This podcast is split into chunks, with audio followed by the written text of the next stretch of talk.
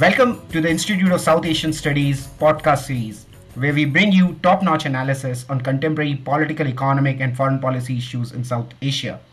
60 years ago, in October 1962, India and China fought their only war. 60 years hence, the border dispute remains unresolved, with India China confronting multiple crises in the last decade. The rivalry is not only underlined by US China contestation, but also increasing competition between India and China.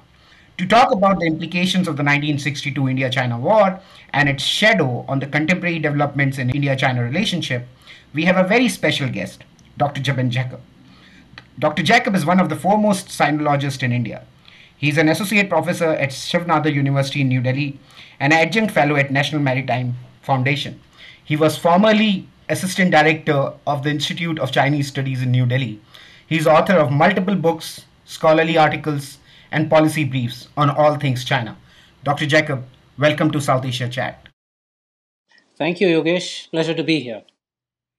So, starting on the conversation, what are the political, military, and strategic consequences of the 1962 war? 60 years later, what imprint do you see of the war on India China relations? Well, to start with the political, um, I think uh, it's the defeat uh, of India in the war led to a very close system of um, you know government approach to uh, foreign policy and especially to uh, strategic affairs, uh, security issues. Uh, the government became the sole uh, arbiter voice, uh, the dominant voice on issues of foreign policy, with very little input allowed from civil society, from the academic community um, on matters of foreign policy and security issues. And I think that is really one of the longest lasting uh, impacts. We still see the effect of this in our foreign policy analysis uh, and foreign policy in general today. Militarily, of course, uh, you know, um, for the Indian Army, uh, this was a big setback. I mean, this was a very successful army uh, uh, if you consider the fact that the Indian Army fought all over uh, the globe in the world in the Second World War, uh, but when it came to its first real important action post independence, it turned up. Um, I mean, it failed. So. Um, and since then, I think uh, the Indian Army has certainly not been able to live down this reputation of defeat uh, with the Chinese. It has affected thinking uh, on China to a large extent. Um, and of course, strategically, uh, we have the boundary dispute alive and kicking uh, in India's relationship with China, constraining India's other foreign policy options as well. So, in 60 years, I think 60 years uh, uh, later, uh, these constraints are still, these effects are still visible on Indian foreign policy, Indian security policy.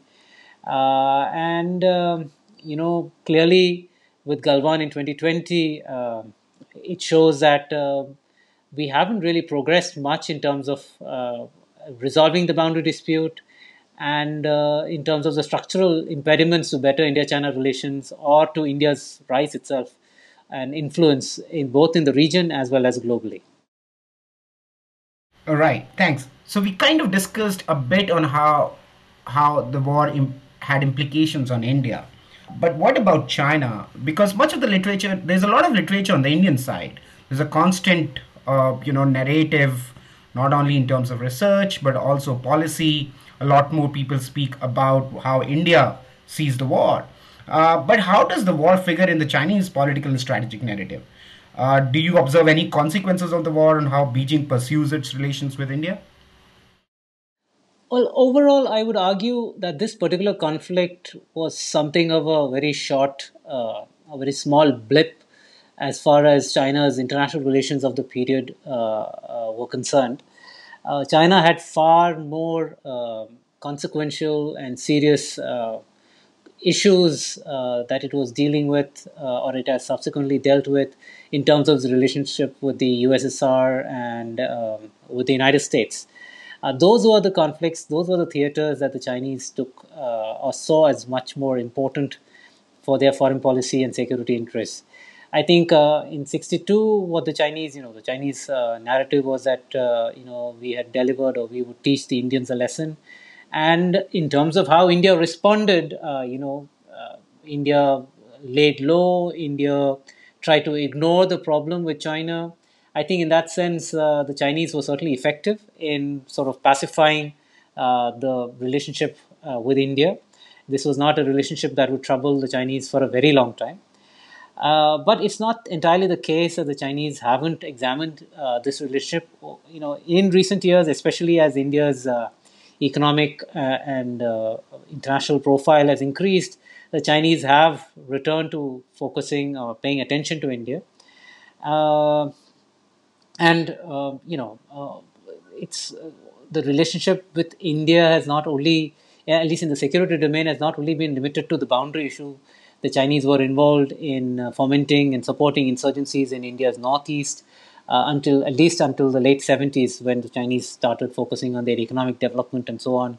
I think today, uh, with China beginning to uh, see itself as a putative uh, successor to the United States at the top of the global hierarchy, uh, the Chinese have started paying attention to India, but less so for India's, you know, I mean, for India's own sake, but because they see India or they perceive India as some sort of an ally or a partner to the Americans, and therefore they see India as part of the larger strategic competition that they have with the United States.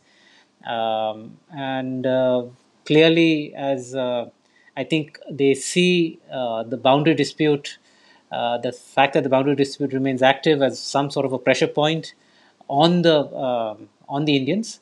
But let's also not forget that the boundary dispute is essentially also about Tibet.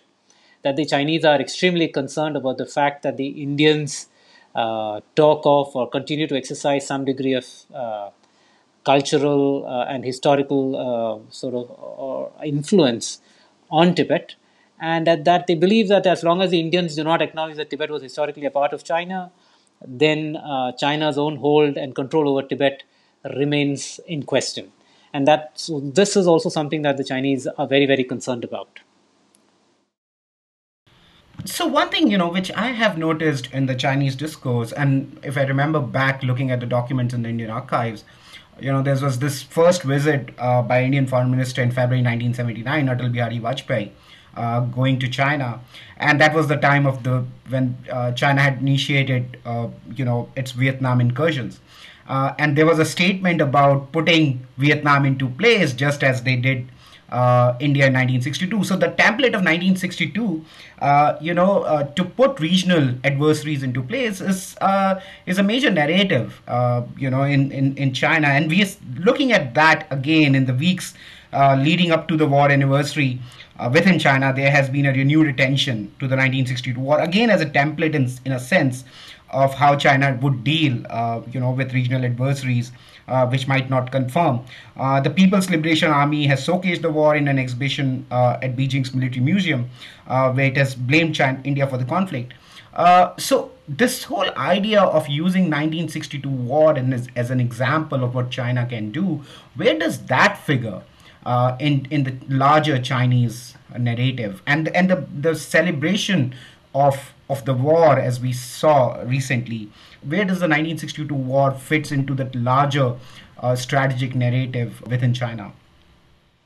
Okay so there are uh, at least two things that are happening here. One of course as you pointed out uh, there is this narrative of uh, conveying to smaller powers that they ought to know their place and uh, that since china is a top dog uh, they should behave accordingly now this is something that uh, the Chinese have uh, constantly, uh, whether diplomatically or not so diplomatically, tried to communicate to other powers in or other countries in Asia.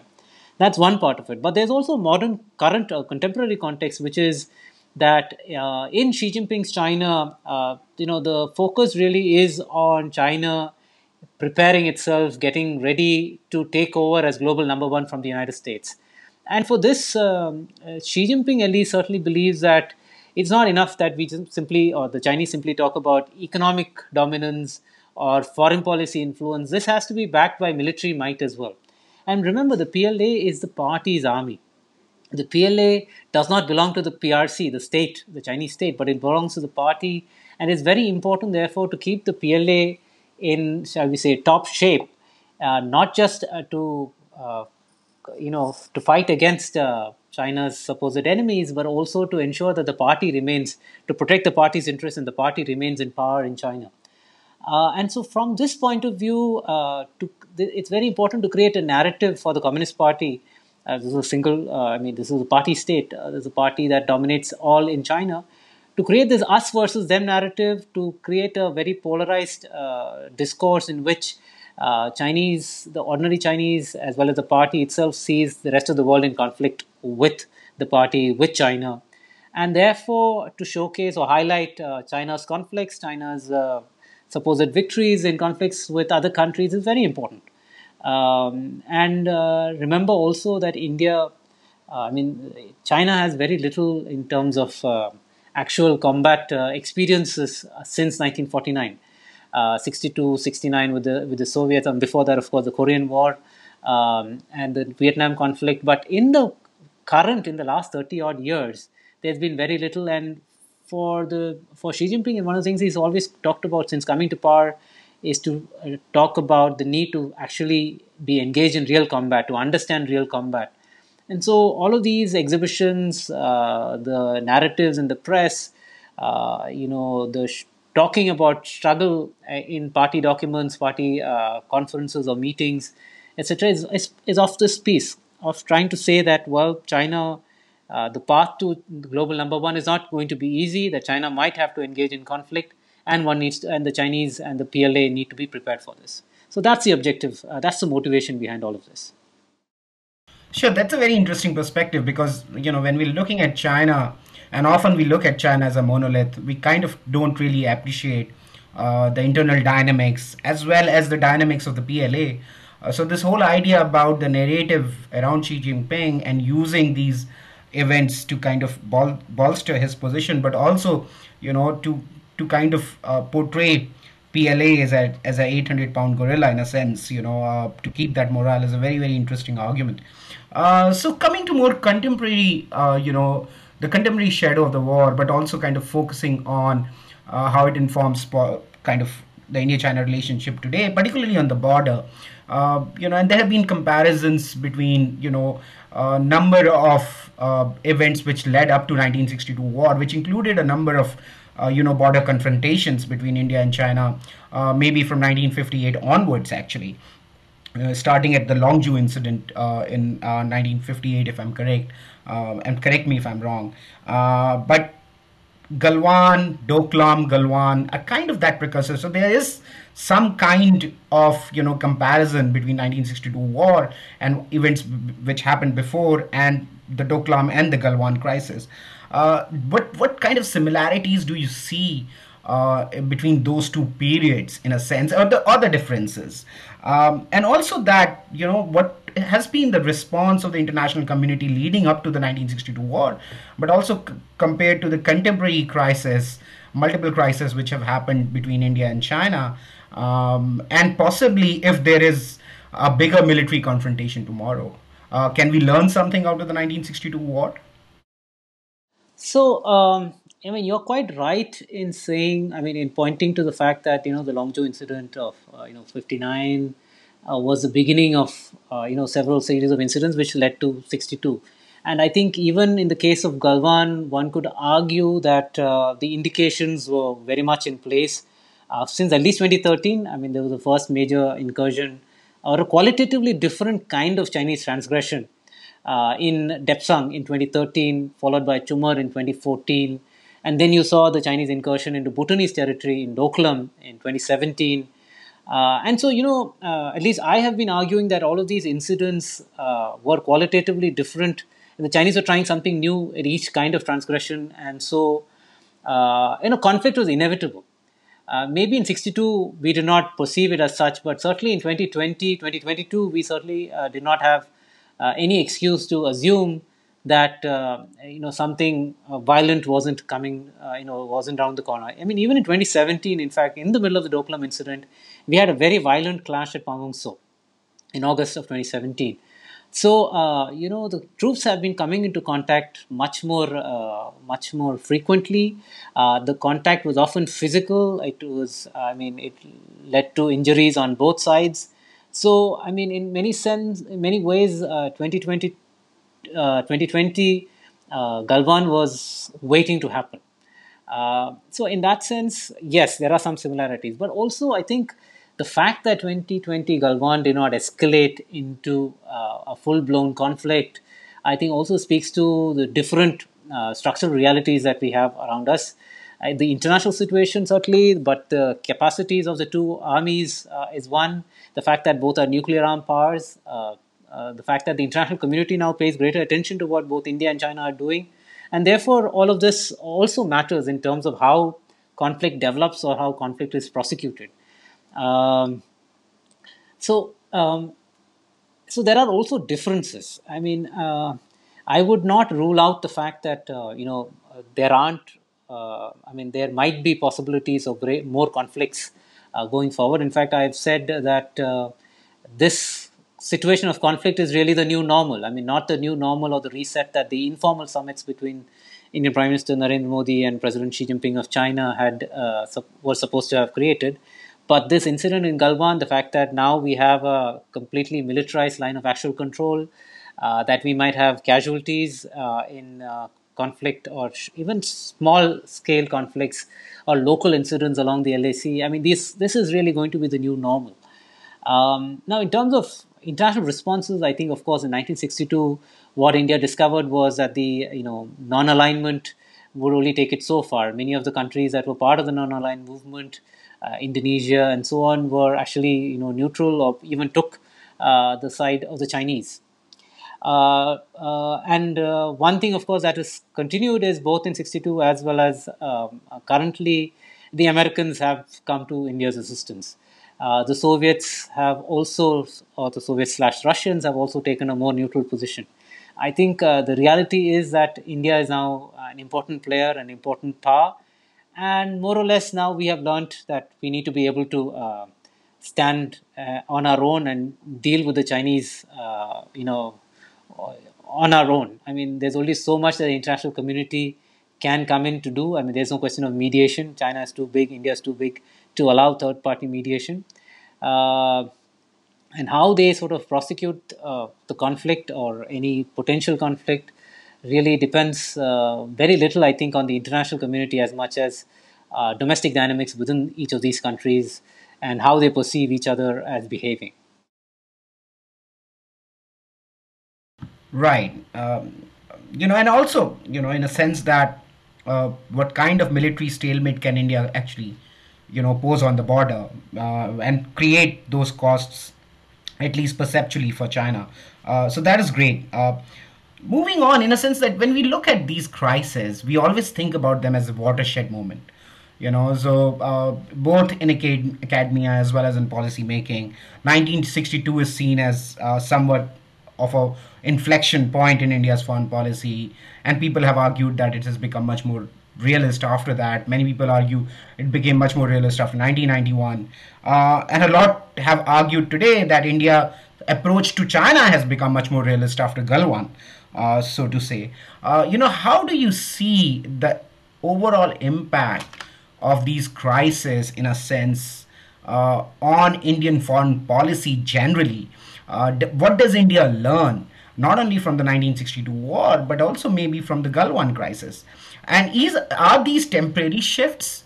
Uh, is there, uh, you know, a running spine of Indian foreign policy and strategy which doesn't really change, but also only caters to the contextual demands of the time depending upon these crises? Uh, or are these really inflection points uh, in Indian foreign policy? Uh, so Yogesh, those are all very important questions. Uh, you know, I think uh, when you say watershed, one of the um, implications is that uh, you know we see this very clearly, and frankly, I think it takes some time for us to understand or assess properly whether something is an inflection point or a watershed. And often it's perhaps not one moment but perhaps a series of moments uh, perhaps closer in time. Of course that creates a watershed.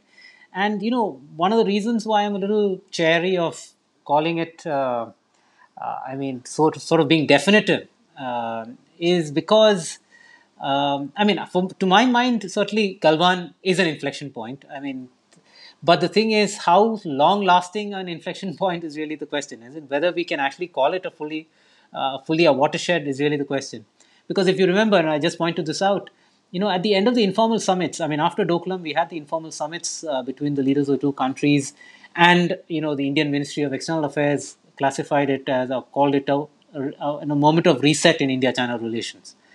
And now, clearly, it was nothing of the sort because six months after the last or the second informal summit, we had Galwan.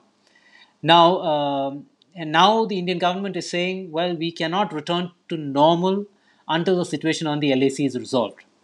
So uh, you could very well say that this sort of uh, decision or this attitude uh, also constitutes an inflection point or a reset. Because the logic since 1988, when Prime Minister Rajiv Gandhi visited China, uh, was that we could leave the boundary dispute aside uh, to take its own course towards resolution while developing other parts of the relationship. But today, uh, after Galwan, the we are back to square one in a sense we are saying that we cannot leave the boundary dispute be while pursuing normalcy in other parts of the relationship, which is why you know post Galwan, one of the first steps that the Indian government took was to target China economically. I mean, target Chinese apps, uh, put restrictions on Chinese FDI, uh, target uh, Chinese companies operating in India, and so on.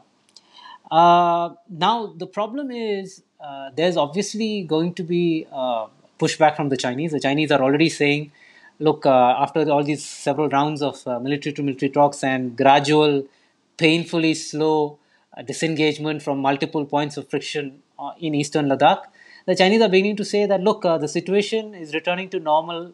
Uh, we are returning to normal border management. and therefore, we need to now start talking about or focusing on other parts of the relationship.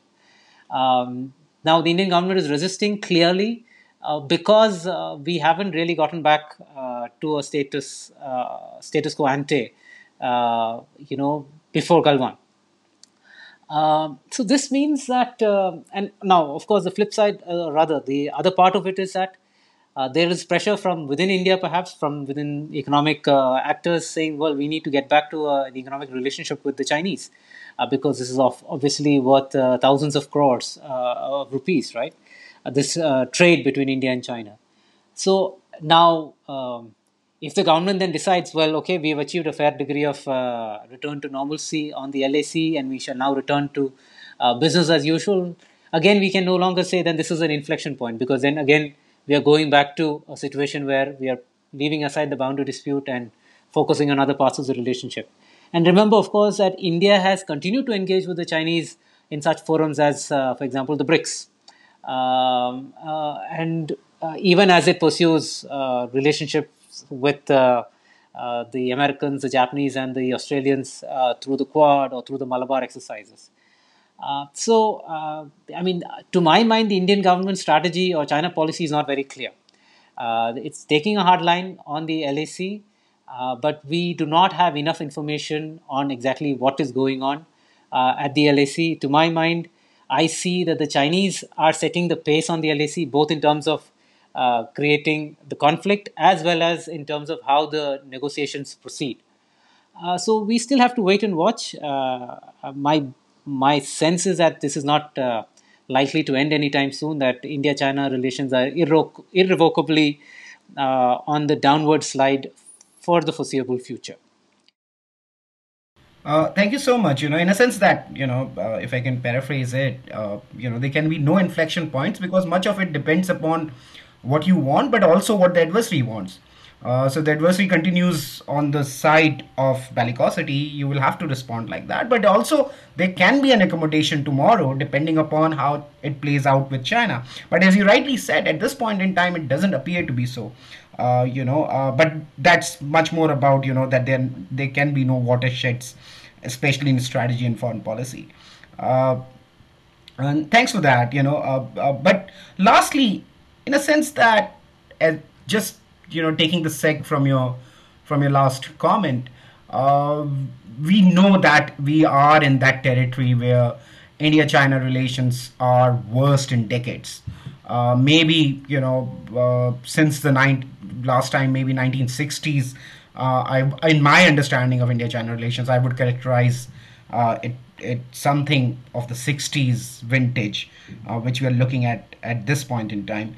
Uh, but going forward, uh, you know, what are the challenges? You mentioned some of the challenges which India, uh, which which which, which which which confront India, but also China might have some challenges about India as well if this adversarial relationship continues. So, what are India's challenges? What are China's challenges? Uh, but also, what are possible ways in which this relationship uh, you know can get back to normal? And i know that the normal is too far at this point in time but if we just have to th- put our thinking hats on and since we have you here uh, who knows so much about india and china um, you know what could be the possible alternatives in a sense? So like i said uh, i mean my personal assessment is that india china relations are unlikely to improve anytime soon but there is a there's a sort of an international uh, context here where you know both India and China need to engage with each other, if nothing else, to show that they have uh, some bargaining chips in hand when they deal with third countries. I know in the case of India, that is the United States, um, and in the case of the Chinese, uh, they need to show that they are not only in, engaged in conflict with the West, but they also have other countries uh, on their side in this conflict with the West. I mean, they'd rather have multiple countries supporting them. And there are areas where India and China have similar concerns with respect to the West in terms of um, you know the nature of international institutions, the nature of the international order, and the space they give to countries, uh, developing countries. Uh, questions of climate change, uh, climate uh, respons- cli- responsibility for climate change, uh, climate finance, uh, issues such as these, right? Um, uh, questions of energy security, questions of uh, you know handling and managing uh, regional conflicts and so on, where India and China will willy nilly have to sort of have some kind of conversation. Take, for example, on Afghanistan, or say if Pakistan, uh, you know, ha- remains an unstable polity, or Myanmar, you know, India and China will have to sort of run into each other. So there are those issues certainly, um, but uh, you know, the danger is frankly this uh, black and white approach that comes from inside of China, where the Chinese have decided that you know the time for conflict or the time to challenge the United States is here, and from the perspective of a one-party state uh, or, a, or a party state or a dominant party, a one-party state, as China is, to portray things in black and white. Um, is easier for the party to remain in power because the Chinese need to show the Indians as somehow being subservient or an appendage to the United States because else the Communist Party will confront questions from the Chinese people saying, look, if you can't handle the Indians, if you can't, uh, you know, if you take losses in a conflict with uh, the Indians, how is it that you're ready for a conflict with the Americans? How is it that you're going to be ready for uh, taking over Taiwan, for example? So I think the Chinese will be forced to pay attention to India. Now, the problem on the Indian side, the challenge on the Indian side is this lack of uh, staying power. Uh, I just mentioned the kind of pressures that there might be on the Indian side, uh, domestic pressures. I mean, okay, you want to return to the, uh, strong economic relationship with China because if you burn all your bridges with the Chinese, it's not as if the Western countries are going to give you products at a discount uh, you know, it just reduces our leverage, our bargaining power, uh, economically speaking, with Western countries.